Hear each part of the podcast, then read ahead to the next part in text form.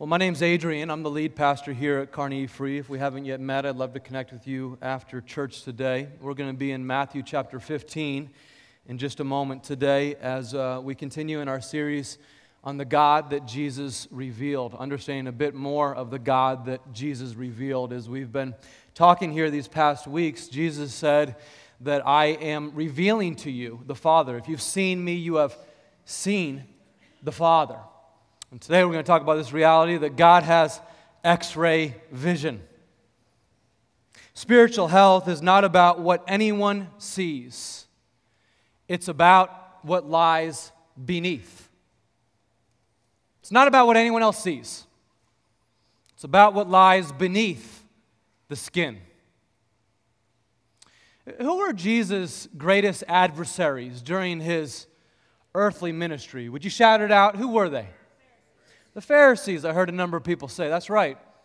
The Pharisees were his greatest adversaries during his earthly ministry. And the primary reason for that is Jesus calls them hypocrites. I don't know about you, but if someone calls me hypocrites, that's fighting words. I mean, let's get it on now if you're going to call me that. In 2016, that'd be one of the greatest insults to call someone a hypocrite. And indeed, this is the most frequent complaint of people outside the church toward those inside the church, is it not? They are hypocrites. Now, hypocrite in the Greco Roman world was an actor. That's all the word meant. He or she is an actor. It's someone who put on a costume or clothed themselves in a certain mask and they uh, got on stage and they performed. So we have a volunteer led ministry here called Family Experience. Again, under Pastor Kent, and a bunch of volunteers will get up on the stage on the first Wednesday of each month First Wednesday in October, a number of actors will be on the stage and they'll be performing for our kids and for our families. And it's an amazing ministry. If you have kids, I really encourage you to come to it. If you know kids in your neighborhood, I encourage you to invite them to it. It's a fantastic blessing for, parents and for kids, for, for families. But, but one of the things that they do is they act out a bunch of skits at this FX program. And so if we were living in the Greco Roman world, we would say, oh, there's Drake. He's a hypocrite. He's acting on stage. He is playing the part today on stage of Hercules, but that's really Drake. Or, oh, there's Patrice. Patrice is playing the part of Athena on stage today. She's a hypocrite. Now, they didn't mean it the same way as we did. They're saying she's playing the part of Athena, but that's really Patrice. She's an actor. He's an actor. Do, do you see? That's what it meant to be a hypocrite. Now, transferring that to the contemporary usage of the world, word, to call someone a hypocrite is, is much more than saying uh, there's a person who wants to do what is right, but they have stumbled. They made a mistake. They were late for appointment. They, missed, they missed an appointment. No, that, that's making a mistake. That's falling into even a sin, which all of us do. And, and we say, I'm sorry for that but you make a mistake and you apologize for it, that doesn't make you a hypocrite. What makes you a hypocrite, Jesus would say, is performing, acting the part of being really into God, acting the part of really caring about people, but having no underlying love for God or people in your heart. Acting the part of showing that you care when in fact you really just care about yourself. You are performing. Have you known any hypocrites? Have you ever been a hypocrite? Jesus reserves some really choice words for them. Matthew chapter 15, verses 1 through 20 speak to those who would have a plastic veneer on top of particle board. And he says, I see your heart. I see the particle board underneath that fake plastic veneer. Starting at verse 1 of Matthew 15. Then Pharisees and scribes came to Jesus from Jerusalem and said, Why do your disciples break the tradition of the elders? For they do not wash their hands when they eat. He answered them, And why do you break the commandment of God for the sake of your tradition? For God commanded, Honor your father and your mother, and whoever reviles father and mother must surely die. But you say, If anyone tells his father or his mother, What you would have gained from me is given to God, I have devoted that to God, he need not honor his father. So, for the sake of your tradition, you have made void the word of God. You hypocrites! Well did Isaiah prophesy of you when he said, This people honors me with their lips, but their heart is far from me. In vain do they worship me, teaching as doctrines the mere commandments of men. And he called the people to him and said to them, Hear and understand, it is not what goes into the mouth that defiles a person, but what comes out of the mouth. This is what defiles a person. Then the disciples came and said to him, Do you know, Jesus? Do you know that the Pharisees were offended when they heard this saying? And he said, Yeah, I know. That's on purpose. He answered, Every plant that my heavenly Father has not planted will be rooted up. Let them alone. They are blind guides. And if the blind lead the blind, both will fall into a pit. But Peter said to him, Explain the parable to us. And Jesus said, are you also still without understanding? Do you not see that whatever goes into the mouth passes into the stomach and is expelled? He gives a little biology lesson for him. But what comes out of the mouth, that's what proceeds from the heart. And this is what defiles a person. For out of the heart come evil thoughts and murder and adultery and sexual immorality and theft and false witness and slander and many other things. And these are what defile a person. But to eat with unwashed hands does not defile anyone. Now, why is Jesus so hard on these guys? I mean, they are like the uh, religion PhDs. They're the theology PhDs or the senior pastors. And he calls them here hypocrites and blind guides. And other places, it's even worse. He calls them like whitewashed tombs and wolves in sheep's clothing.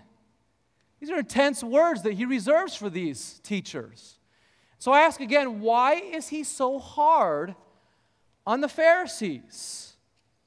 There are at least two reasons given in this very passage, and he quotes the first from Isaiah 29. This was a frequent statement in the Old Testament, and it goes to the heart of what we're talking about in the series that this is the God whom Jesus revealed. Jesus is only revealing what has already been stated by God the Father. So here he is quoting from Isaiah chapter 29. He says, These people honor me with their lips. They speak of me, but I know their hearts, and their hearts are very far from me. They worship me in vain. Their teachings are but rules taught by men. They've come up with all these commandments, all these doctrines, but I'm telling you, they're just rules taught by men. And so I want to tell you that their worship is in vain, he says. The first reason, though, that he gives here for why he's so upset with hypocrites, and this isn't on your outline, but I encourage you to take note of it, is that their words, their rules do not match their hearts. He gets upset about hypocrites because their words do not match their hearts. Their rules don't match their hearts. They give the appearance of zeal for God, but they got no real love for people. Now, here's the context news of Jesus' ministry is traveling from the north of Israel, which was Galilee, way down south into the center of Israel, which is Jerusalem. And people are hearing about this great miracle worker and this great teacher. And so from Jerusalem, they send a delegation of leaders to go up to Galilee and to observe Jesus and perhaps to catch him in his teaching, or perhaps to catch his disciples in doing the wrong thing. And so, this delegation of Pharisees, these religious teachers, come up from Jerusalem, and as they're watching the disciples, they catch them disobeying the commandments of their elders. And in this case, the, the commandment was this thorough tradition of washing hands before eating. And not just washing hands, but washing feet, and furniture and all the cups and all the pitchers in this elaborate ritual. And perhaps it would be something like this Son, get into the bathroom and wash with soap and warm water. Do the ABCs all the way to Z, and do not come out till your hands are clean. Something like that. A mother's dream, right? Come on, come on. Moms, come on, you can laugh. It's a mother's dream. This idea of cleanliness is next to godliness. But is it really? Is cleanliness really next to godliness? And are these silly traditions that they have made, are they really a substitute? Are they a means toward God, godliness? And, and it's really interesting in this, this passage, Jesus doesn't even answer the question.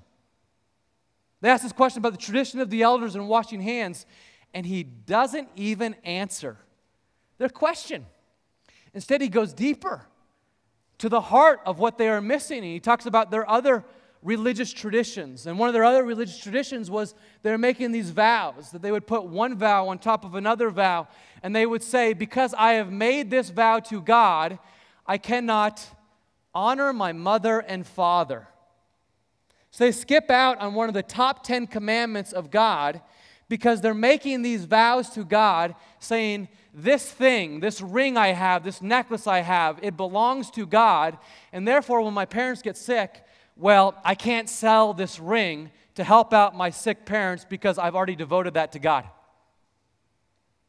It would be like us saying, Yeah, mom and dad need to go to the nursing home, but I've devoted my 401k to God. And so I can't drain any of that 401k to help mom and dad because that belongs to God. I mean, self. Okay, that's what they're doing. And so Jesus catches them in the midst of this hypocrisy and he says, What a religious act! What a bunch of baloney! Stop acting. You act spiritual with your focus on hand washing, but you don't even have mercy for your own mama. Who are you? That's what he's saying to them. Okay, so first thing, their words, their laws do not match their hearts. And second, he's really upset with hypocrites because the religious performances end up actually leading people astray. The religious performances end up actually leading people astray. You see, if religion is a matter of externals as opposed to a matter of the heart, it achieves nothing. In fact, in some ways, you'd have to say it achieves worse than nothing. Because what it does is it leads both the teacher into the pit and all those who are following that teacher into the pit of focusing only on the outside of the cup and neglecting the weightier matters of the law and the weightier matters of the heart. That pit that it inevitably leads people into is called legalism. Have you ever been in that pit? Would you just do a little, little informal poll with me and tell me by raising your hand have you ever been in the pit of legalism, be it from your family or your church or maybe something that you've just falsely inscribed from the Bible? A lot of hands raised right now. There are a lot of people that have been in this very corrosive pit called legalism. And what Jesus says about this pit is simply if the blind lead the blind, both of them will fall into this pit. If you focus only on behaviors, you're both going to fall into this pit. And the pit is so corrosive, it looks like this it's the pit of comparing the greatness of my Bible reading and prayer to the smallness of yours. You ever been there? Or it's the pit of comparing, I read the right Bible, you read the wrong translation of the Bible. The pit of comparing how generous I am to how you're not so generous, to looking at all the good things that I do and showing them off such that other people would give me a little pat on the back. It's the pit of shouting, where the Bible is actually silent. You know people who do that? They speak about rules and restrictions that are not actually in the Bible. They add extra restrictions to the Bible. And I just want to warn you that adding extra restrictions to the Bible is every bit as dangerous as subtracting restrictions from the Bible. When you subtract from the Word of God or you add to the Word of God, either way, it is equally as dangerous. No, we don't do those things. It's the pit of believing that we can somehow win God's approval by how often we go to church, or win God's approval by how much we fast, or win God's approval by how much we volunteer. And none of that is accurate. What we do in Christianity is we receive God's approval right where we are. With all of our mess, we receive God's approval, we receive His love, we receive His forgiveness, and then we go to church out of God's approval that we would learn more about Him. We begin to fast, but because we, we hunger for God, we long to know more of God. We would volunteer, but because we want to give of His goodness that He has given to us, we want to give it to others. We live from God's approval, not for God's approval. Do you understand the difference? Living for God's approval, living for the approval of other people, will inevitably lead to the pit called legalism. Now, whatever background you've come from, be it evangelical free, or Baptist, or charismatic, or fundamentalist, or Catholic, or Lutheran, or no church background at all, whatever background you have come from, I want you to know that at this church we are not going to major on the minors. At this church, we say, in essentials, unity, in non essentials, liberty, in all things, charity. In this church, we are going to love through our differences. In this church, we're not going to add to the restrictions of the Bible because we might like some extra rules. In this church, we say no to legalism and yes to the heart. Authenticity and integrity is what we are after here. Now, write this down. Religious pretense hinders our spiritual progress. Religious pretending hinders our spiritual progress. Religious pride is so dark because it uses the presentation of devotion to prop oneself up and thereby put others down. And it falsely believes that we can somehow win God's approval by the things that we do or the things that we don't do. And once again, we gain God's approval not by anything we do, but on the basis of what Christ has done. Human religion is always do, do, do, do, do. Do, do all over you. That's human religion. Christ's invitation is done. I do it for you.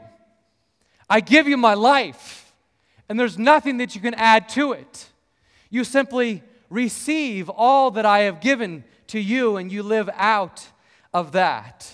And again, the problem with religious pretense is it hinders our spiritual progress, but because it makes us believe that we can gain extra approval by what we do. Have you ever asked yourself this question? What is going on in my life that actually hinders my spiritual progress? I ask myself that question on a regular basis because I want to seriously do inventory.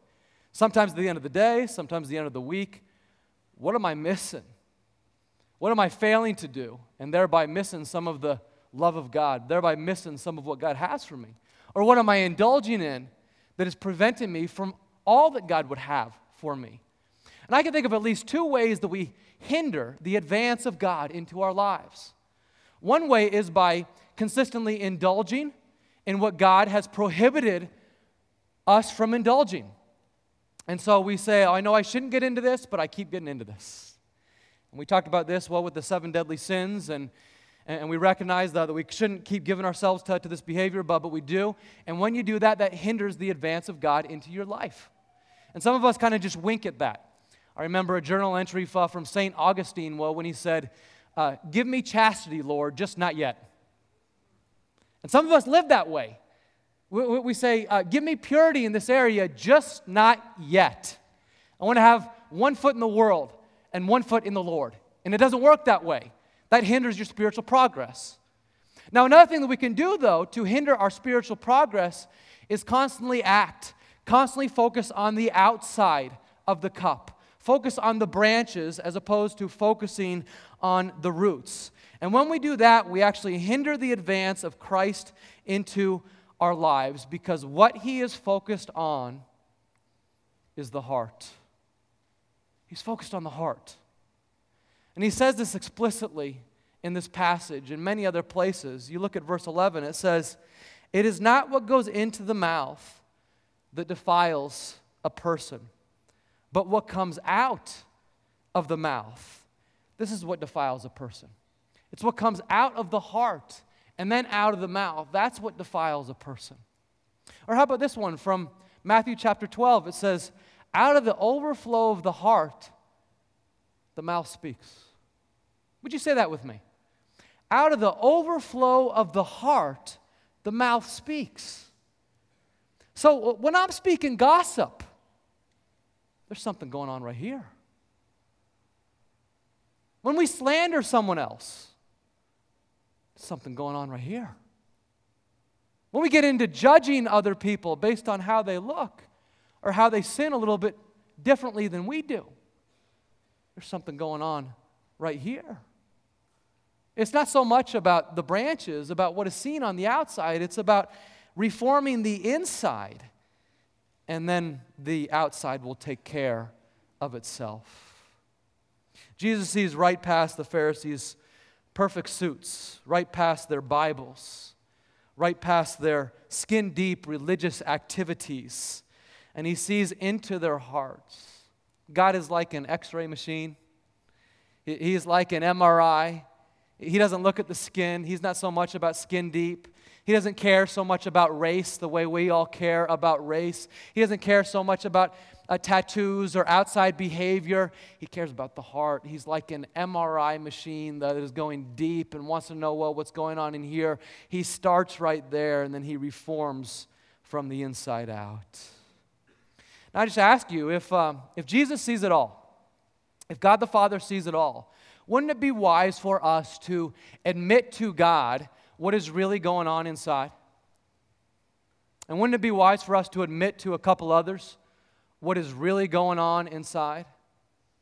Instead, what we are want to do is to pretend what's going on inside and never show anyone the trash that is inside. We reserve that. Or maybe I say, brother, you can take a quick peek. No, that's enough. Don't look too much now. You can take a quick look, but don't look too closely. Because we have this expectation of ourselves and others that we have it all together and therefore no one can see what's really going on in there. But the truth is, we actually are liberated when we pray ourselves the very words that we read here this morning from Psalm 139 Search me, O God, and know my heart. Test me and know my anxious thoughts. See if there is any offensive way in me. And I pray that. See if there's any offensive way in me. God, God, would you show me what's wrong with me? What you showed me what's not right in my heart, and then would you lead me in the way everlasting? How liberating it is for us to be able to pray that to God and then to be able to say to one or two trusted friends, Can I tell you what I found? As I ask God to search me and know me and reveal what is offensive within me. And would you be willing to help me out with this? Unfortunately, we've been trained by our culture to only present the outside. And I've done that myself. Many occasions across the years, I've certainly been trained to only present the outside. My parents trained me that way, just like your parents did. And so I stand up here as a pastor today and I tell you, hey, look at me. I got no tattoos or piercings. Look how good I look on the outside, huh? Can I get your approval, please? And then I say, oh, look at me. I got really obedient kids, especially when you all are watching. Do you notice how much I have it together on the outside? Look at me, I got all the right degrees to be doing what I'm doing, and I can show you them and I can tell you about my really good grades. Do you see how much I have it together on the outside? And just for the awesome youth group that we have here, the middle schoolers and high schoolers, I got just the right phone. I'm a cool kid too, and I can show it off too. And I'm on Facebook and Twitter and text messaging, and I can text with the best of them. And I'm really, really generous, especially when other people are taking photographs of me. Did you notice the outside? And I got my daily quiet time, and I'm sure never to miss it, especially when anyone asks me if I keep my daily quiet time. And you focus on all this stuff on the outside. And the danger is if you focus on all that stuff on the outside in this presentation, you might actually begin to believe that C R A P and not expose anyone to the reality of what's actually going on. And as we do that, we blind ourselves and we fall into that pit called legalism. And as we do that, we miss out on the gospel entirely. For Jesus says it's actually a heart issue. It's not about the branches, it's about the roots. Now, the upshot of all of this is if you come in to see me sometime and you say, I got all these problems, my life is falling apart, I will listen to all your problems, but I really won't talk to you about all those problems. I'll talk to you about the heart. How you doing with Christ? How's your devotional life? What, what are we doing to maintain a close connection with Christ? Because if you get that right, the, then the other things will take care of themselves. Again, it's not that he doesn't care about the branches, it's that he focuses on the roots because the root is the root of the problem. We focus there. And then the result, you'll want to write down here Jesus transforms us from the inside out. This is the way of Christ. He offers the free gift of his grace then we lean into His grace on a day in and day out basis, and then He sanctifies us. He makes us to become more and more like Him, makes us to become more and more holy, growing in His goodness, not by the good things that we do, but by what He does. And then out of the overflow of the heart, our behaviors are changed, our speech is changed. We can just never resolve our sin by working harder on it. We can't do it. We've all tried that. I, have pulled myself up by my moral bootstraps so many times trying to resolve my sins of impatience and judgmentalism and control and anger and whatever else by working hard on it, and it doesn't work. But as I've submitted those to God, and as I've brought other people into community, asking them for help and asking them for prayer, and I've fallen on my knees asking God for prayer over those things day in and day out, I see He changes me. Here's the thing if you admit your sin, people are not going to be mad at you for that. What they're mad at is you sin, but then you hide it. People outside the church lob the grenade of hypocrisy against those inside the church, not because we sin, but because sometimes we sin and we pretend we don't. And isn't it interesting that the very thing people outside the church hate the most is also the thing that Jesus preached against the most hypocrisy. Instead, when we admit that we've done wrong, we apologize, we seek to correct it, people will say, That's an authentic person. That's a person of integrity. That person is different. What is going on in them? Hypocrisy is not sinning. Hypocrisy is sinning and pretending, though, that you don't.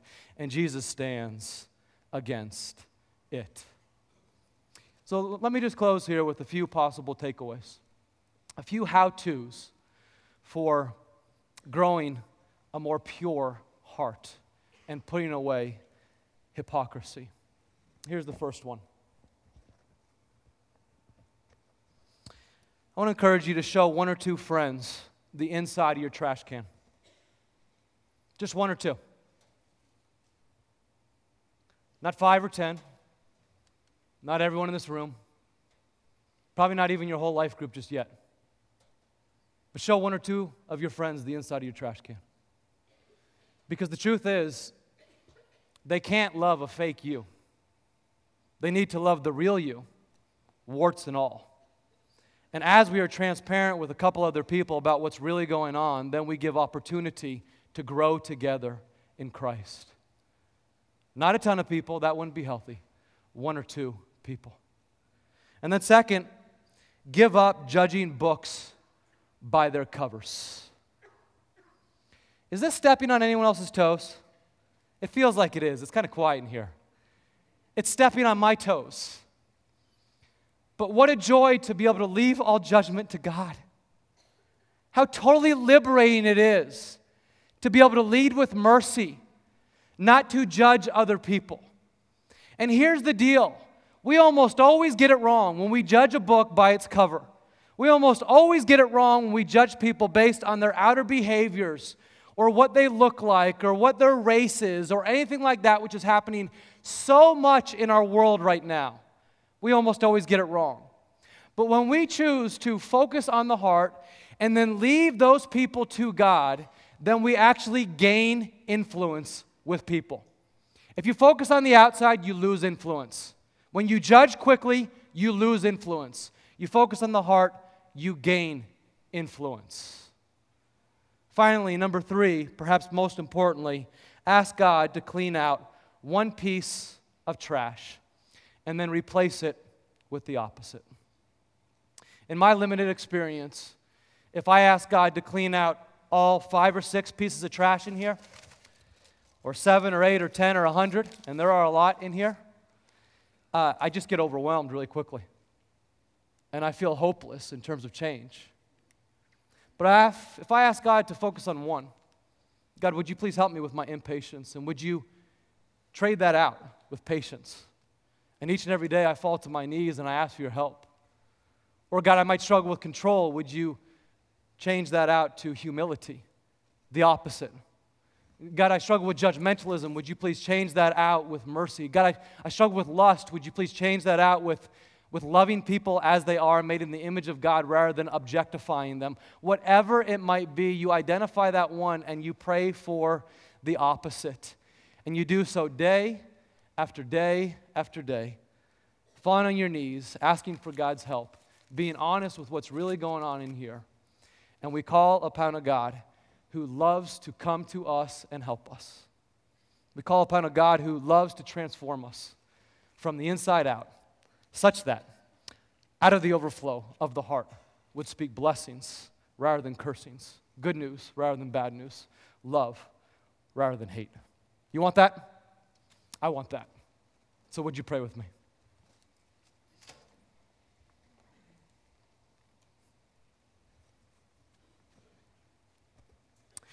Lord Jesus, we, uh, we admit to you that we got lots of stuff inside that we are ashamed of. We got lots of stuff inside that is not right, and we really need your help on it.